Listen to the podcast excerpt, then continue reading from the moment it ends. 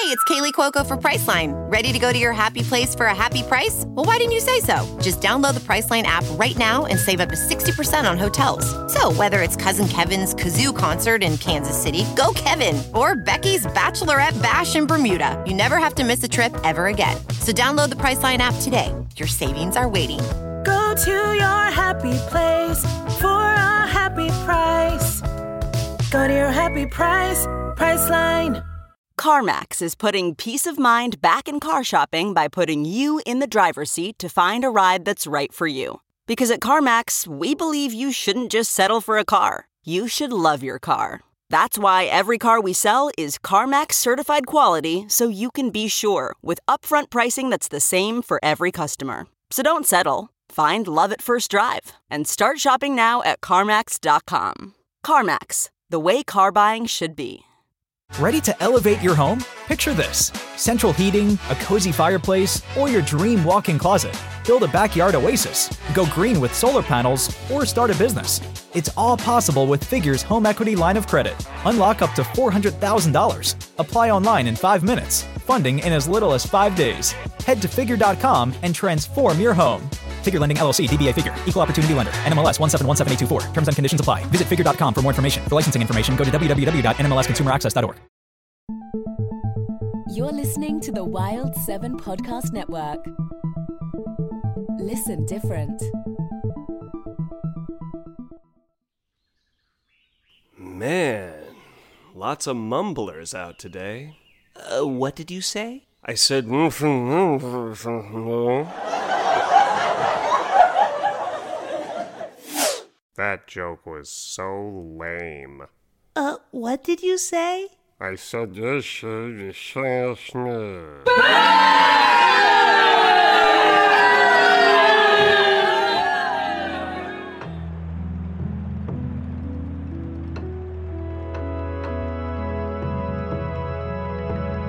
In the words of Alex Rogers. Episode 35. Oh wow, a whole dollar.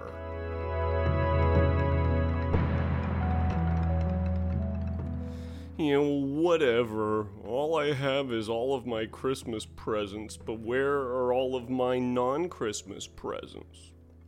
Welcome back, my fine feathered friends.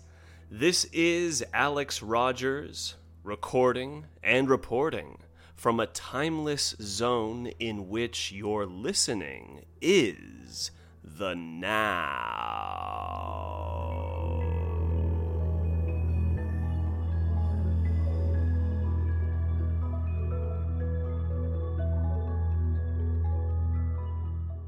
Well, welcome back, my friends. Uh, uh, boy, I got a report on a fresh feeling that happened just before I sat down to record.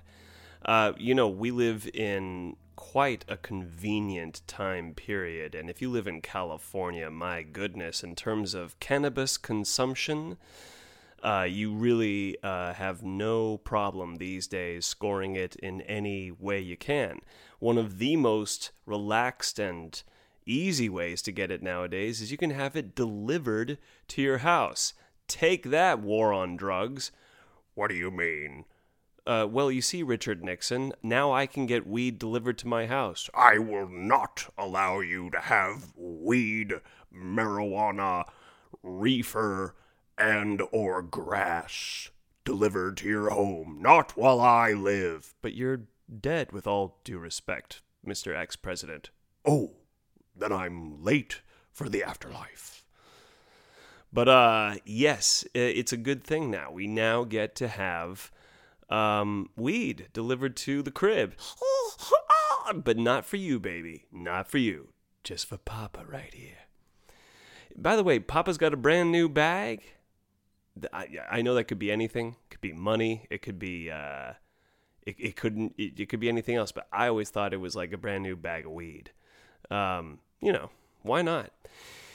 Well, uh, my delivery driver, he he threw a little shade my way at the end, and it, it's uh, let me let me break down what happened. I'm gonna try to keep this as fair as I can. Um, uh, look, I try to tip any and all people who are in the service industry, be they at the establishment that I go to, or if they come to me from their establishment, I make sure that the person who serves me gets tipped.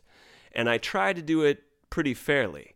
And I used to be a man who worked in not only a dispensary, but I did the weed delivery gig for a short bit. I would drive around, my gas would not be compensated, and I relied on some tips. And sometimes people, be it at the shop or when I was on the road, they didn't tip. Not one damn bit. And sometimes it'd be really insulting. And you know, this is all through cash too, so you'd say, well, that will be $250 worth of product, and they got Benjamins and Grants all in their uh, pocketses. And then you would think, well, surely you have at least a buck to pass my way. And you know, I think I think it's fair to get a buck. We all wish we could get more, but if you can get even one buck, that's good. Well, I always like to give about five bucks to a delivery driver. Because again, I know the struggle, I've, I've been there. But today I was caught a little short because, long story short, when I was paying my delivery driver, I, I realized I only had some big bills and the guy wasn't in his vehicle. He was right at my house, and I appreciate that, but he didn't seem to have any money on him. So when I said, hey, can you break down a, a, big bill? He was like, um, I don't And he kind of looked over his shoulder at the car. And I felt a little embarrassed about it because I usually have tip money ready to go. So I, I the only real kind of free bill that I had on me to pass to him as a tip was, I dare say, a dollar. And he takes it and he looks at me and he goes, Oh, wow, a whole dollar. Oh, come on now, laddie. I, I'm, I, you notice I'm not really pissed off. I'm almost more amused. And look, hey, delivery driver, if you're listening to me right now, I don't know how you would be, but let's say you are. Hey, I'm sorry I didn't have more for you. I'm sorry I didn't have uh, a Lincoln. I'm sorry I didn't have a kid Abraham to give you.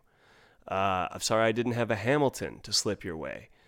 Uh, you know, if I could, I would give you a whole Jackson and call it a day, but I'm not that guy yet. All I had was a Washington.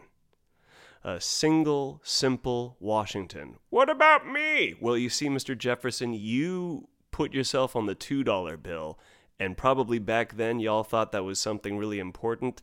Today, it's kind of like a eyebrow rising moment for three seconds. Oh, you got a two dollar bill kind of moment.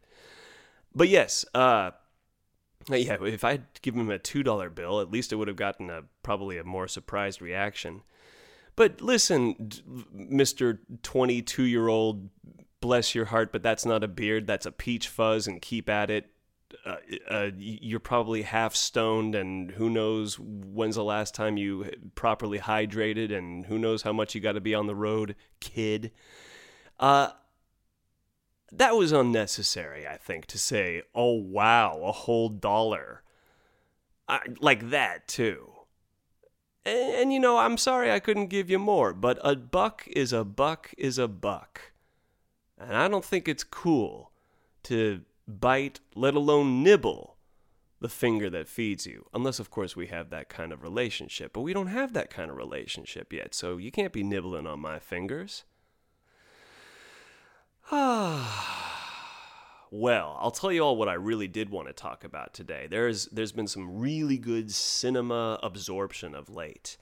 And um I uh, what have I done? Okay, so there's there's some good titles that uh, I got into. Let's let's lay them out. First of all, we have from 1950, Night and the City.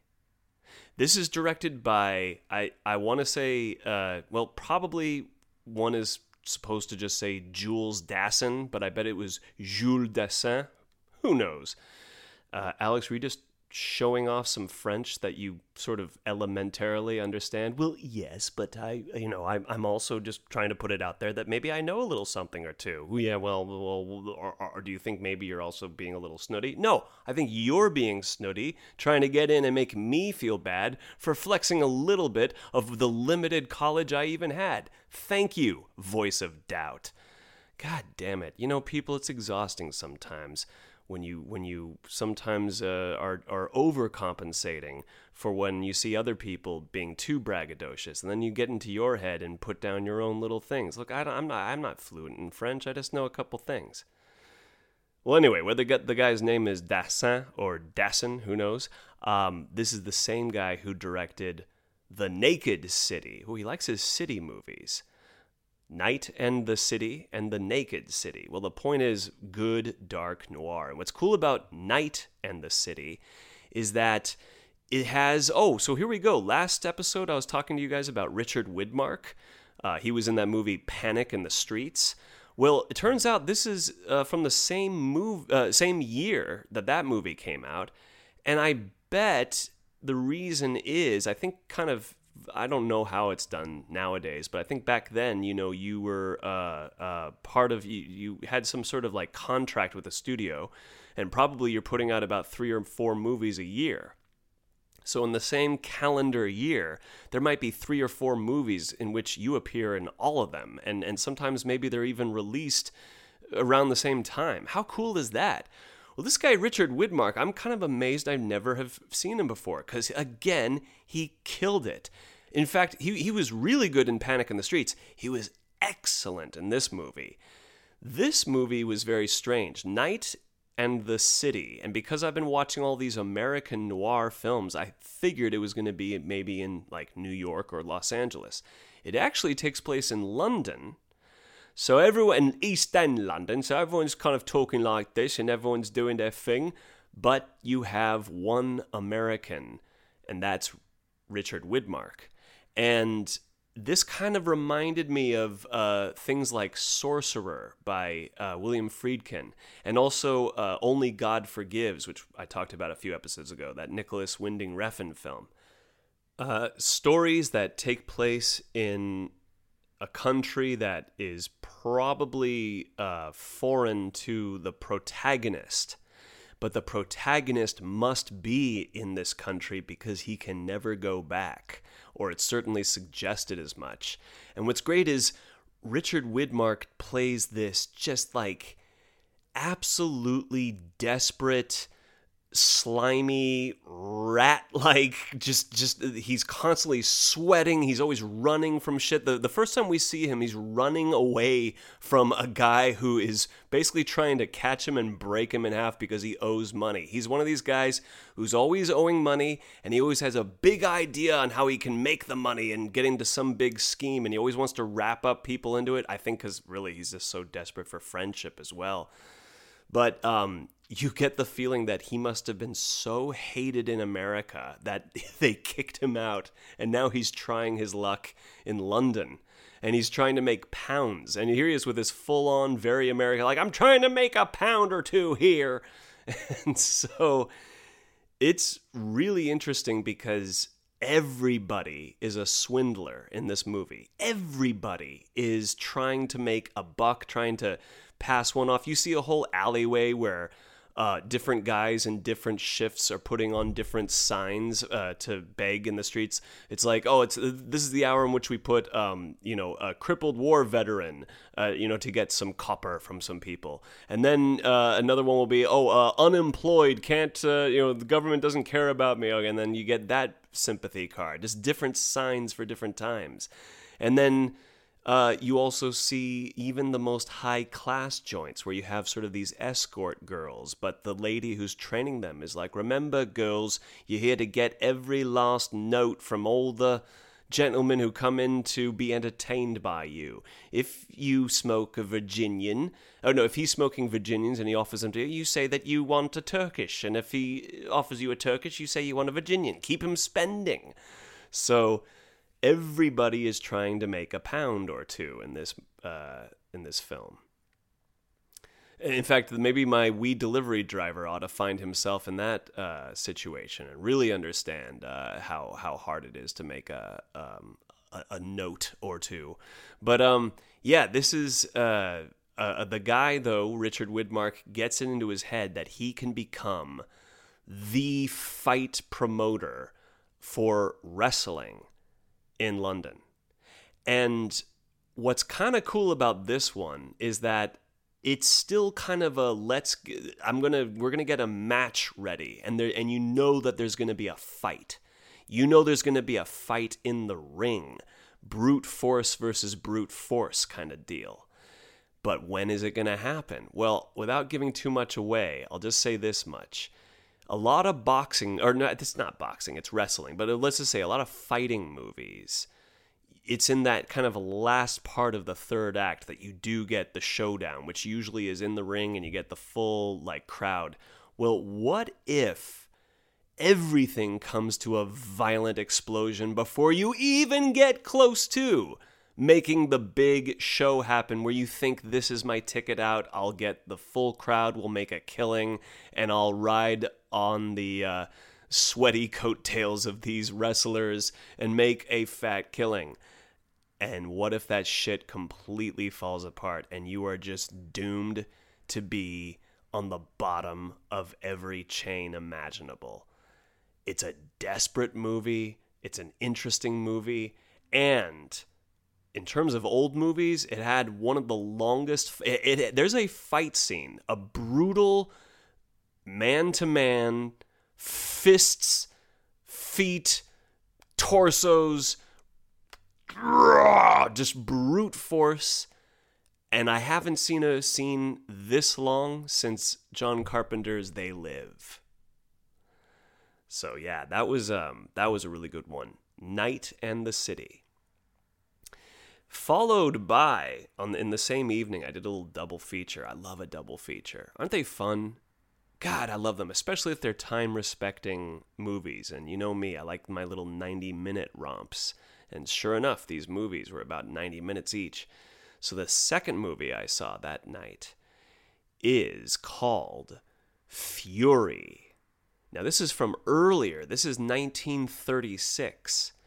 And just like these movies from the 30s, be it The Public Enemy with James Cagney or the original Scarface by Howard Hawks, they are not slow or boring in fact, the acting is not what we think of as a lot of 30s movies where everyone has a kind of way of talking. No, dude.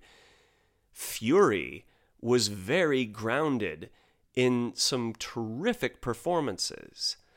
And I'm beginning to understand that maybe one of the greatest directors who ever lived is Fritz Lang.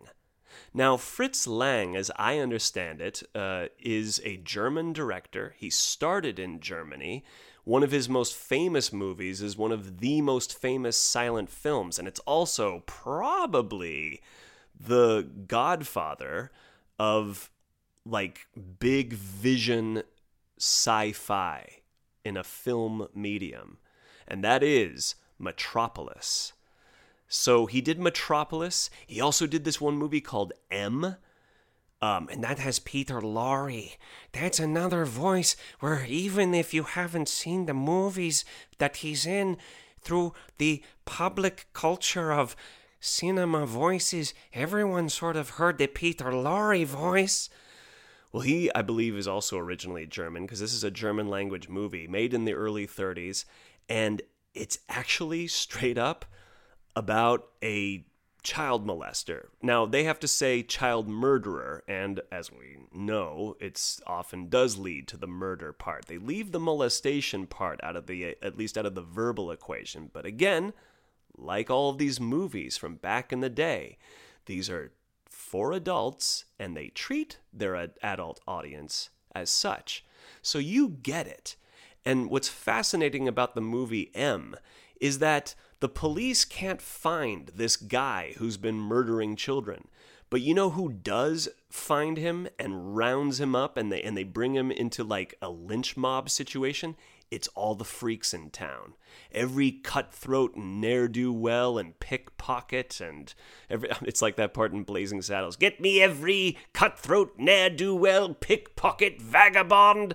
Could, could, could you say that all again from the beginning?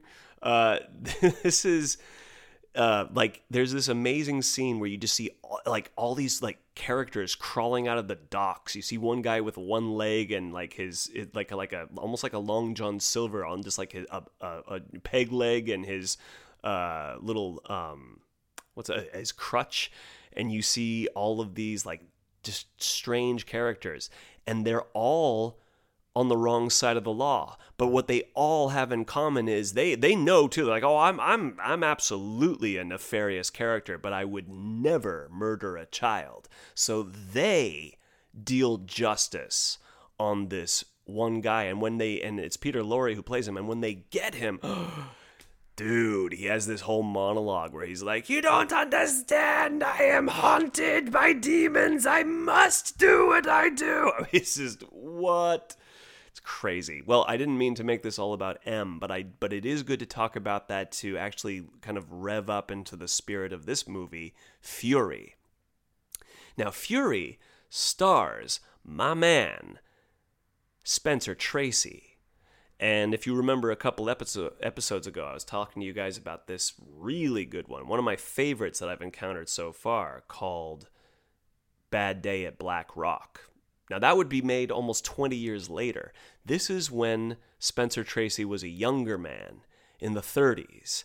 And you know you're off to uh, an ominous start to a movie when a man and woman are deeply in love and they're saying cute things to each other like, I thought you hated peanuts. Well, no, I, I, you love them, and anything you love, I love. And you're like, oh no, something's gonna happen. Either one of you is gonna cheat, one of you is gonna murder, or some monkey wrench is gonna be thrown into the gears of this lovely romance y'all have going on for yourselves. Well, sure enough, uh, it's a situation where, and by the way, uh, mm, what was her name? Oh, I'm so sorry, folks. Here, hold on. I'm gonna I'm gonna look up the name just because she was really good and she deserves to be uh, named. Sylvia Sidney. There you go. Uh, she's great. She is someone who is absolutely in love with her man, and also understands the hard responsibilities that they have ahead of them, which is she has to move out of town because a better job opened up for her. But he's got a really good deal going on in town. So, long story short, she has to move out, and for a whole year, they can't see each other. But he does the honest game. He opens up a, a gas station with his brothers. He builds up enough, and he finally makes his own stake in life. And then he's finally on his way to go see his girl and be with her for the rest of time. And you know something bad's to happen, right? Well, turns out there was a kidnapping uh, going down. Again, they talk about uh, th- this girl was kidnapped. I think, you know, you, you know what else goes with that. So there's this really bad situation going on up there. And for some reason, right as Spencer Tracy is coming into town, uh, on well, rather going through this one town on his way to the town where his girl's waiting for him. Uh, you get a very young Walter Brennan. All right, now you stop, stop going where you are right now. I'm, I got my shotgun on you now. You, you fit the bill of this guy who's been going around kidnapping girls, and and, and we're gonna bring you in for questioning. So, through sheer awful luck, bad luck, Spencer Tracy is dragged into the police station and he's grilled about where were you on this night and what were you doing here and there and he's absolutely beside himself with fear with well I mean not not cuz he did anything but the natural fear we have when we're being snatched up for something we didn't do. And it's and you the viewer know this as well. And they're they're not pulling a fast one. And you you really do get it. You get that this whole town is has misunderstood him, but here's where the danger comes in. And this is why I kind of mentioned M before. In this, you have another situation where the whole town becomes a mob. And it just simply starts with a couple of characters whispering to one another, Oh, I, I, I hear that they brought the man in who's been doing this. And of course, no one's saying, Well, we don't know if it's really him or not. But what's everyone doing? They're all adding to the story. I, I heard he even came in armed. Oh, I heard he's killed this many people. I heard he had this many people. Or, and then everybody in town is talking.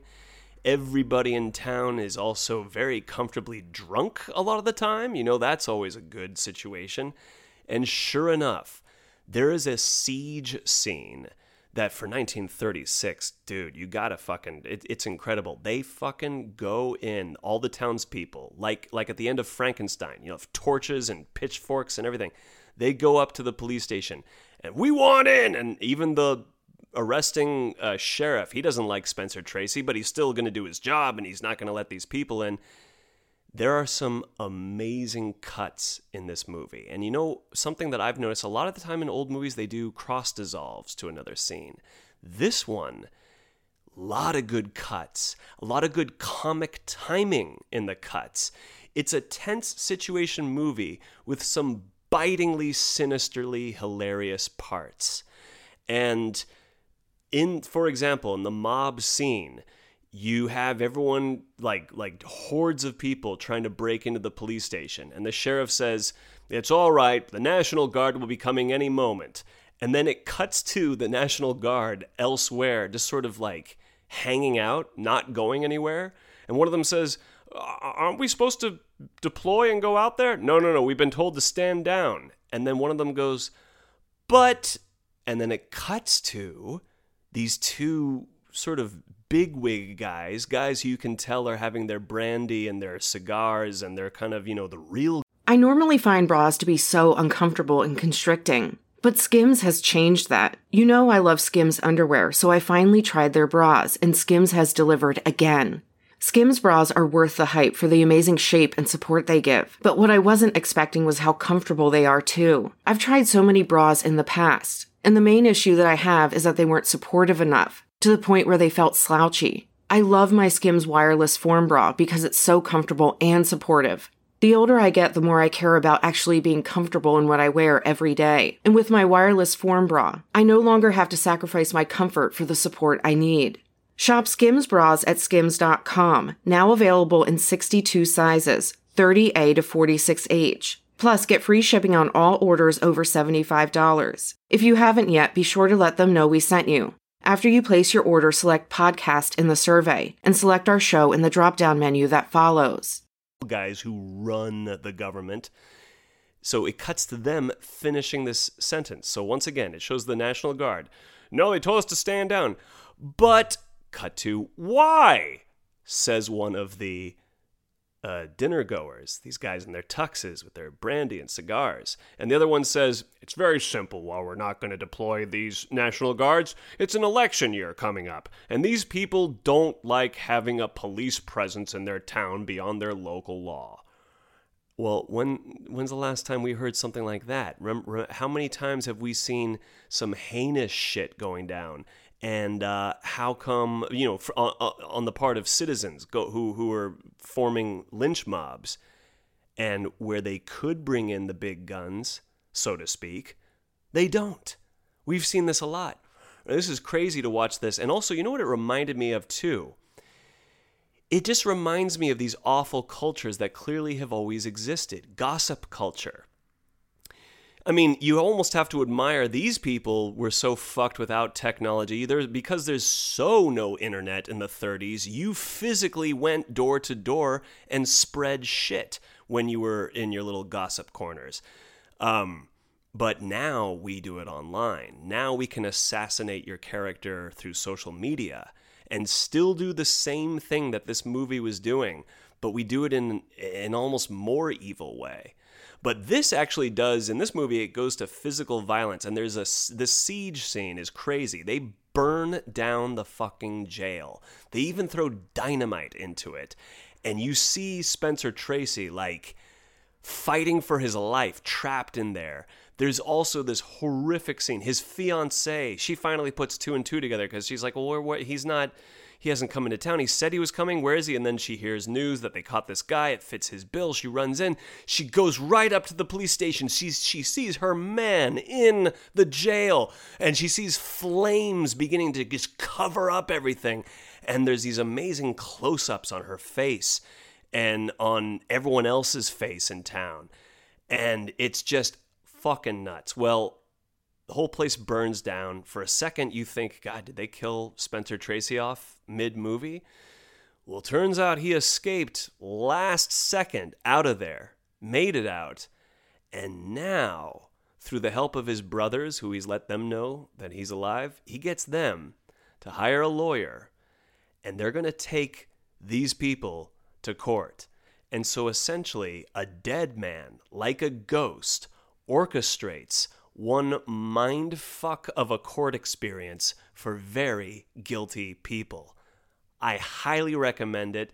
Having now watched, well, I, I, told you all about Scarlet Street. That was a really good Fritz Lang movie. There was another one that I didn't mention before, but I'll just briefly mention. It was the same uh, cast as well that he used in Scarlet Street. He made it a year before called uh, The Woman in the Window. And then you have this one right here from even earlier called Fury. I, I gotta say, everything I've seen by Fritz Lang is really good. I, uh, to where I'm kind of surprised to never put him in my top category of directors, but he is definitely there now. Fritz Lang, amazing. Fury, check it out. All right, and then last but not least, I watched one today, which I think, I mean, I, I the the previous two titles were really good, and I want to say this last one is my favorite. And this one was called Odds Against Tomorrow, 1959. And funny enough, you know how you have um, Spencer Tracy? I talked about how, you know, this is the second time I've noticed him in my deep dive. Well, this is what's so fun about doing all these movies is that they often had recurring actors because, you know, if they did well in one noir, they'll probably be used in another. And Robert Ryan who was the antagonist to Spencer Tracy in Bad Day at Black Rock. In this situation, he's also uh, somewhat the antagonist, actually, kind of very much so, in this movie, Odds Against Tomorrow. And who also stars in this movie is Harry Belafonte. Now, my older listeners, I'm sure you know who that is, but any younger people who don't know, I'll just put it this way I know you've heard this one. Deo. Let me try that again. Deo. Deo. Daylight come and me one go home. Uh, and you know, if, if and some people who don't even know his name will just go, "Oh, Beetlejuice, Beetlejuice, Beetlejuice." Uh oh, what? Nice fucking model. Honk honk. That's my favorite line in Beetlejuice. But hold on, I, I can't talk about Beetlejuice. We have to, we have to stay on on target here. So Be- Harry Belafonte, I don't think I knew that he did some acting in his time. I, I knew that he was not only a, an amazing singer, but also he was deeply involved in civil rights. You'll dude, you'll find some amazing round table discussions uh, when he was on TV, where I think he's sitting there with people like Malcolm X and uh, James Baldwin, even Marlon Brando. I've seen them all like back in the day, in, in around this time period, in sort of like the 50s into the 60s. Um, so how cool he was an actor too. Now this one was really interesting, and I'm just going to put it this way: it's a heist movie. Now some heist movies start with the heist and it goes wrong, and then we're dealing with the crisis that came from the heist gone wrong for the rest of the movie. Real easy example Reservoir Dogs. Um, or maybe even uh, Kansas City Confidential. Uh, of course, that one, maybe that's a little more like mid movie, the heist. Well, here is where the heist is going to be happening to the end, uh, happening at the end, rather. But what's interesting is we're earning the reasons for why these guys are going to do it. And you see that life is not working out for them, and they both are having different situations. Now, Robert Ryan is it, it's kind of suggested that he's a World War II vet who definitely feels like his country let him down, didn't give a fuck about him. Yes, it's the veteran's story. He put his life on the line for his country, and he's come back and lived in an America ever since then that doesn't resemble the America he left. And more and more, you see younger generations of punks who aren't respecting their elders and all that jazz. He's also, by the way, a racist, hardcore. And I ain't even like uh, speculating on this. The character that Robert Ryan plays in the first few scenes is dropping uh, terms that I dare not repeat here, referring to black people. Now, here's something really interesting. Like the, the heist proposition is brought up in the beginning of the movie. Because you know how it is. Usually you have a guy who actually looks like just sort of like a nice uncle or grandpa type who likes to play chess in his apartment and has a pet and is wearing his sweater, but he's got a big deal. And what would you think about $50,000? And you'll take a big cut of it. And, and, and I got it all figured out. I just need the muscle and, and the talent to help me out here. Well, Robert Ryan goes up the elevator to meet this gentleman. In the elevator is an elevator operator, and this gentleman is black. And Robert Ryan doesn't say shit to him. The guy says, What floor? And he just goes, Six. Not nice. Doesn't say shit to him. Won't acknowledge him. The guy's trying to make some friendly small talk. Won't say anything. He goes up, he gets the proposition, he thinks about it, he leaves. In walks Harry Belafonte. Now, Harry Belafonte is speaking to this elevator operator as an equal and they're actually joking around together. And, and it's kind of eerie too. By the way, there's this wonderful sound throughout the movie that's just haunting. There's this wind sound, like this howling gust and gales sound. And it's often happening when they're going up this elevator to the top of this apartment building, where I guess it's just kind of the idea that the higher you go up, these sort of harsh, getting into fall and winter times, New York winds are happening. And so there's a, a joke going on between Harry Belafonte and this uh, uh, elevator operator where it's like, oh my, you hear that wind? Yeah, are we even going to make it all the way to the top? And then they laugh together and they, well, I'll see you when you come back down, sir. No, no, no, I'm going to take the stairs. Forget the elevator. Ha ha, you know.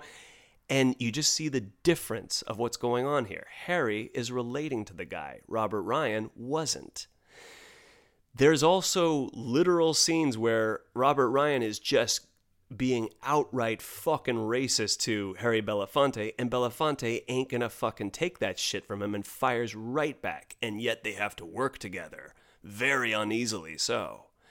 It had a phenomenal soundtrack. Um, what's the gentleman's name who uh, scored it?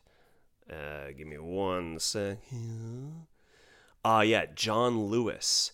Um, you know, it's funny. The the stereotype of noir films is that they have jazz soundtracks. Well, I wish that was the case more often because I have noticed they don't really often actually have jazz soundtracks. They tend to have more like a kind of classic Hollywood that you know the things that have too many instruments. But this had a slick, smooth uh, like xylophone driven, uh, real easy, cool jazz feel. Um, real slick and also tense too. There were like really good scenes where no dialogue was happening and you just have this sort of cooking sound with the jazz. Shit's going down. We're planning it out. You know there's going to be an explosion somewhere down the line. I, I, I highly enjoyed it, and I gotta say, it was refreshing to see something that was in black and white from 1959, and most of the movie revolves around racial tension and how a guy who feels rejected by his country for the deeds that he thought were good in wartime, and another guy who never has felt like he's even a member of his own country. There's a scene where Harry Belafonte says to his uh, he has also like he's a he's a somewhat family man. He has an estranged wife who he kind of wishes he could be back together with. He has a lovely daughter, and he even says to her, "It's like this isn't our world; it's their world, and it always will be. So I have to take a big chance here." So it it's it's a, yeah, just a, one of those movies where you really like you it's earned. These guys aren't just arbitrarily going through a bank heist. They can't fit in. So they must do this. So good, man. I'm I love these old movies and I'm kind of feeling delighted that I got into them only now. What a wonderful new discovery. And uh I can't wait to keep going down them because there's so many of them too. It's so exciting. You can't really scratch the surface of this. They're as I, I want to say that you know they they're they're as recurrent as horror genre or or kung fu films. Anything that just has a lot of output. I dig it, man. And and you know, I, I think I figured it out. If it's an older movie, it needs to be one of these things because they at least were daring to be a little cynical and kind of show how, yeah, there's a dark, uh, dark price for every dark act, and um, I think that's cool to watch in older lenses. So that's that for now, my friends. Please stay safe out there. Let's be grateful. If you get only $1 this week, hey, that one dollar has a chance to grow. Just keep on going. And and let's have let's be a little thankful and let's also have a little faith that those who aren't wowing our day, someone else will. It'll all work out. In the mean, in between, thank you for your time. Thank you for your rhyme.